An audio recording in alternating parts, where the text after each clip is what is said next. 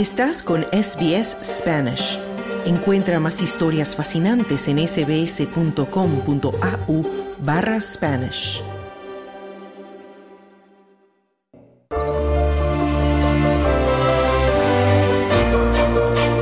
Hispanoamérica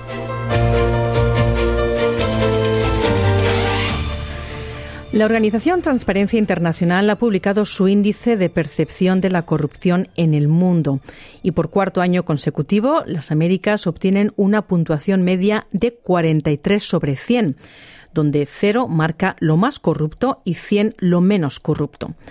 Sin embargo, países como Uruguay, Chile y Costa Rica superan esta media y puntúan mejor, gracias, entre otras cosas, al refuerzo de sus instituciones públicas y a una mejor transparencia y rendición de cuentas ante las conductas corruptas.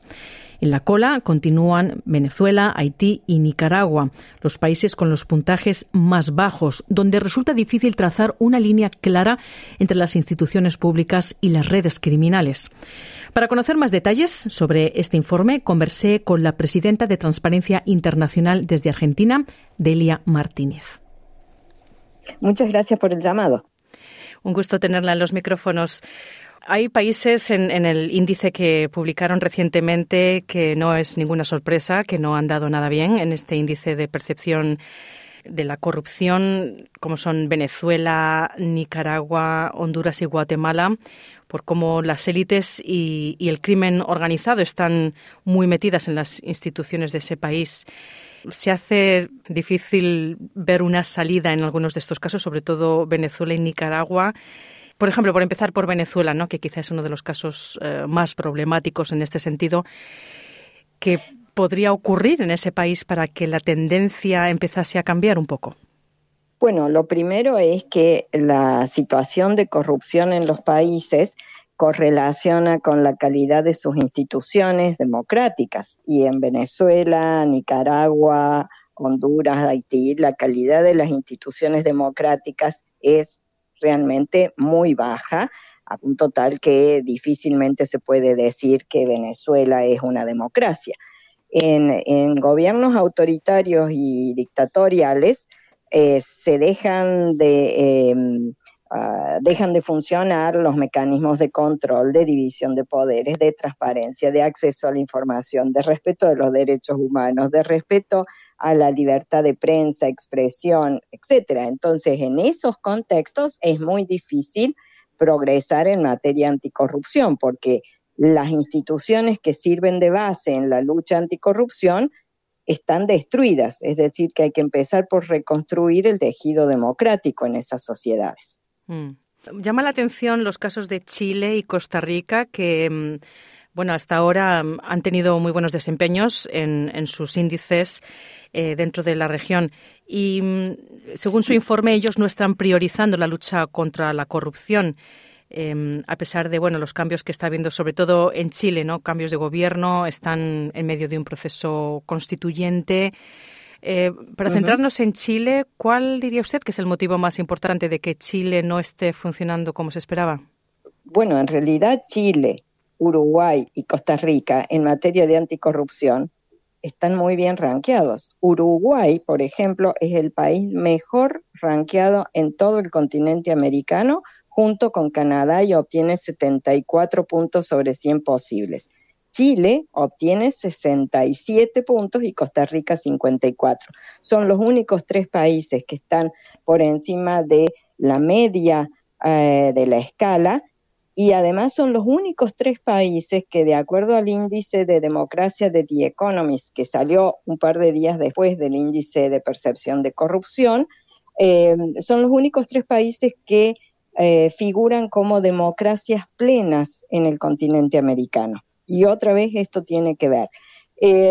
más allá del puntaje que sacan, estos países son países donde las instituciones funcionan, la división de poderes existe, hay seguridad jurídica, se respeta el Estado de Derecho, se respetan los derechos y libertades de las personas, no hay ataques a la libertad de expresión y a los medios de prensa. Entonces, eso justifica eh, que, estén ubicados en estas posiciones en el ranking. Por otro lado, son países donde la ciudadanía es respetuosa de las instituciones y de las normas de civilidad y de trato entre los ciudadanos y eso contribuye a generar un clima de confianza que no es el mismo que existe en otras sociedades en Latinoamérica, donde la confianza en las instituciones y la confianza interpersonal es muy baja y donde el apoyo a la democracia o la satisfacción con la democracia es baja. Mm. Em, y hay que resaltar en el Caribe está el país de República Dominicana que ha mejorado en los dos últimos años y ustedes mencionan que el motivo es porque se han fortalecido sus órganos de justicia, su independencia. Y se han creado además organismos de o se han puesto en marcha mecanismos para garantizar, por ejemplo, la transparencia en las contrataciones públicas y el acceso a la información pública. Eso hace que República Dominicana haya mejorado en su puntaje. Pero debo destacar que la mejora es para llegar a 32 puntos sobre 100 posibles, es decir, que siguen estando, como todos los países latinoamericanos, con excepción de los tres que decíamos antes, siguen estando por debajo del promedio global, que es de 43 puntos, y en una escala eh, de, las que usamos en Latinoamérica para calificar en la escuela de 10, cuando uno aprueba un examen con eh, la mejor calificación a cero, y necesita un 4 para aprobar, bueno, todos los países latinoamericanos, con excepción de Uruguay, Chile y Costa Rica, están por debajo del 4. Mm. Es decir, están muy debajo y la lucha anticorrupción es una asignatura pendiente, sin perjuicio de lo cual República Dominicana ha hecho algún, alguna mejora. Sí, parece que quizá uno de los puntos más importantes para esta percepción de la corrupción es que los órganos de justicia sean lo más independiente posibles, ¿no? Sin duda. Y es algo que cuesta que ocurra en muchos países. No solo cuesta que ocurra, sino que lo que estamos viendo en Latinoamérica eh, con la llegada de gobiernos populistas a través de mecanismos democráticos, pero con eh, estilos populistas de gobierno, el primer objetivo que tratan de eh, desmontar estos gobiernos populistas es precisamente la independencia del Poder Judicial, porque un Poder Judicial independiente significa que las restricciones constitucionales al poder eh, son efectivas y si no se cumplen hay mecanismos para garantizarlo, como los organismos judiciales independientes. Lo mismo va para los organismos de control. E, esa independencia de los organismos judiciales y de los organismos de control es central como garantía de que eh, las restricciones, el, Estado de Derecho, etcétera, se va a respetar y que además no va a haber impunidad en casos de corrupción, que es otro de los problemas que vemos en la región, mm. donde no hay consecuencias para aquellos involucrados en corrupción una vez que se detectan los casos. una justicia que no es independiente, una justicia que sigue los vaivenes de la política, eh, es una justicia no efectiva en ese sentido. Los casos pueden durar años de años, terminar prescribiendo. Eh, entonces, eh, lo que se logra con eso es la impunidad, es decir, no, no hay represalia, digamos, para aquellos involucrados en corrupción. Ese es uno de los problemas que se ve en la región. Claro. Detallan en su informe que Colombia es uno de los países a observar. Em, bueno, Gustavo Petro ganó las elecciones presidenciales del 2022, lo que fue una sorpresa para muchos. Eh, Colombia tiene por primera vez un gobierno de izquierdas desde su historia democrática. Y bueno, hay mucha expectativa en este país. ¿Qué podría mm, decirnos así a grandes rasgos de qué cambios esperan ustedes ver que ocurran? Bueno, se supone que el, cambio en materia de transparencia va por lo que decíamos antes, un respeto absoluto a la independencia del Poder Judicial, la mejora de los mecanismos de control en el Estado, eh, la transparencia en todo lo que es contrataciones públicas, en eso se ha avanzado un poco.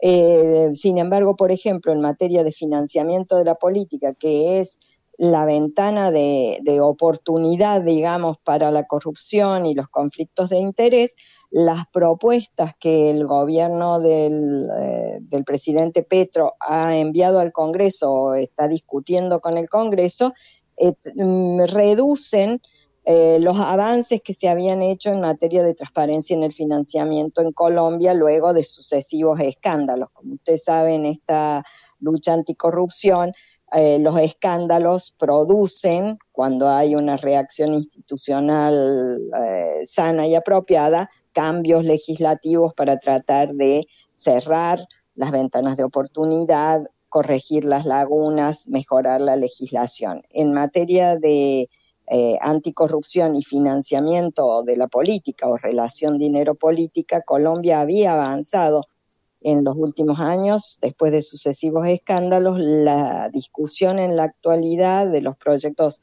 impulsados por el gobierno, lamentablemente, no garantiza ni siquiera el, nivel de transparencia que se había logrado. Mm. Bueno, luego está el caso de Perú, que está en plena, en plena crisis actualmente, con una crisis de gobierno muy fuerte. Em, y bueno, en seis años ha habido seis cambios de gobierno en ese país. Obviamente la inestabilidad en, las, en los gobiernos es también un, un problema importante para que la corrupción se extienda, ¿no?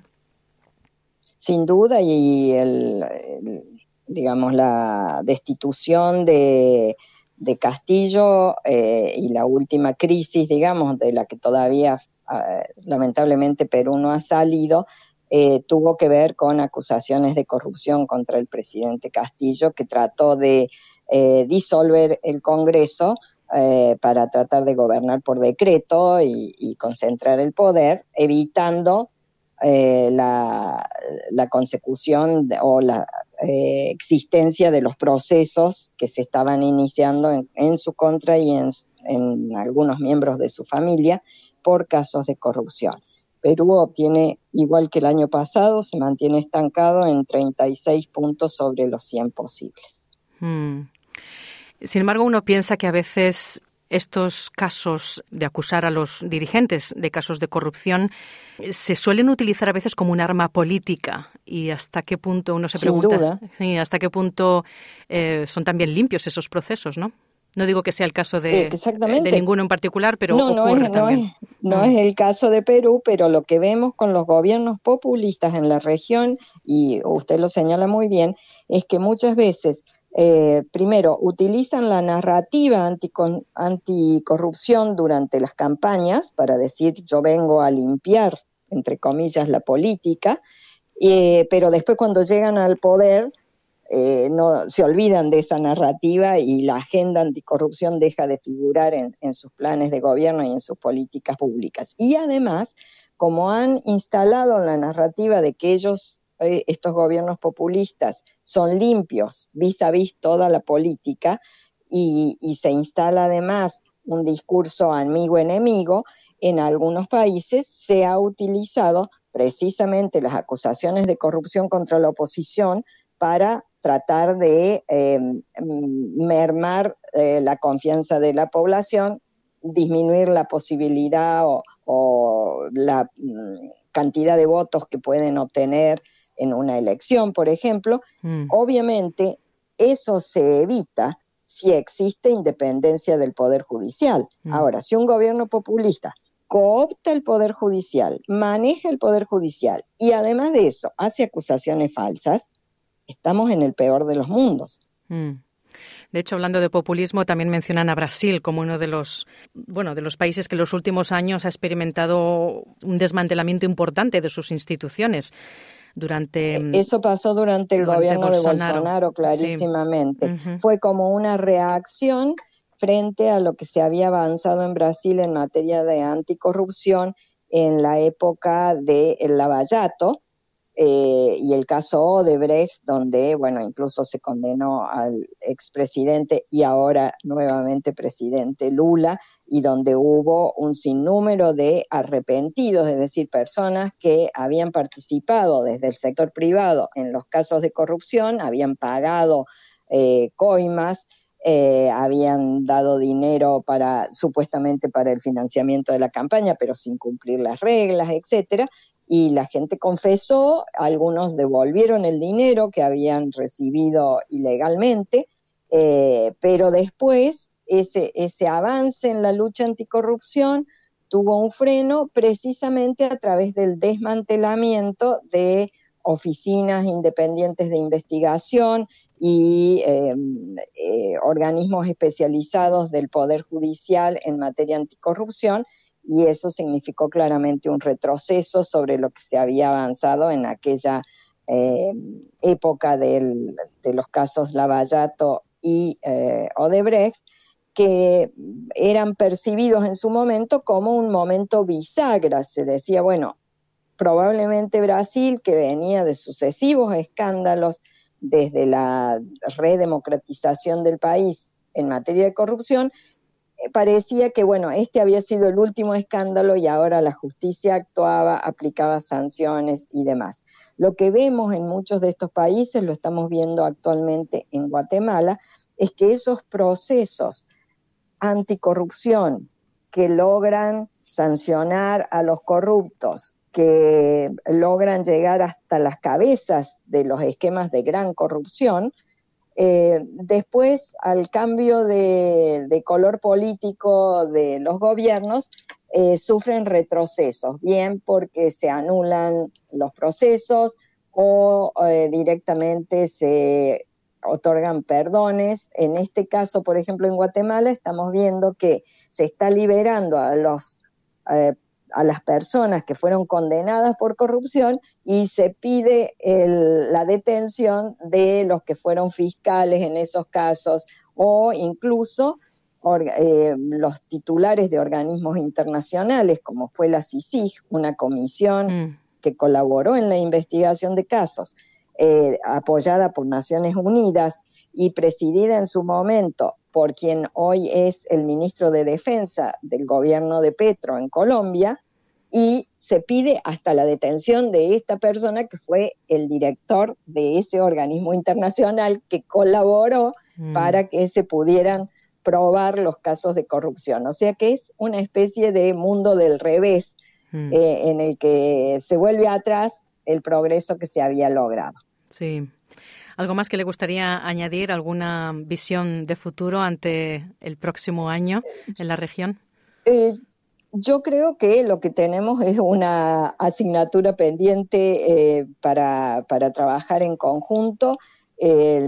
la situación es preocupante, pero más preocupante todavía es la situación de las instituciones democráticas a nivel global en la región. Hay que fortalecer la democracia y defender eh, lo que nosotros denominamos el espacio cívico, que no es solo el espacio de la sociedad civil, eh, de las organizaciones de la sociedad civil, sino esencialmente el espacio de la información, el espacio de los medios de comunicación, de los periodistas de investigación, porque la información es clave para poder garantizar mecanismos de transparencia. En síntesis, yo suelo decir que nos hacen falta un programa de cuatro letras I. Necesitamos más información, más integridad, menos impunidad y menos indiferencia por parte de la sociedad. Mm, bueno, pues ojalá que esas cosas vayan cambiando poco a poco. Ese es el deseo de todos. Delia... Eh, todos tenemos que trabajar para eso. Exacto. Delia Ferreira Rubio, presidenta de Transparencia Internacional, muchísimas gracias por su tiempo y sus comentarios para Radio CBS. Gracias a ustedes, ha sido un placer. ¿Quieres escuchar más historias como esta? Descárgatelas en Apple Podcasts, Google Podcasts, Spotify o en tu plataforma de podcast favorita.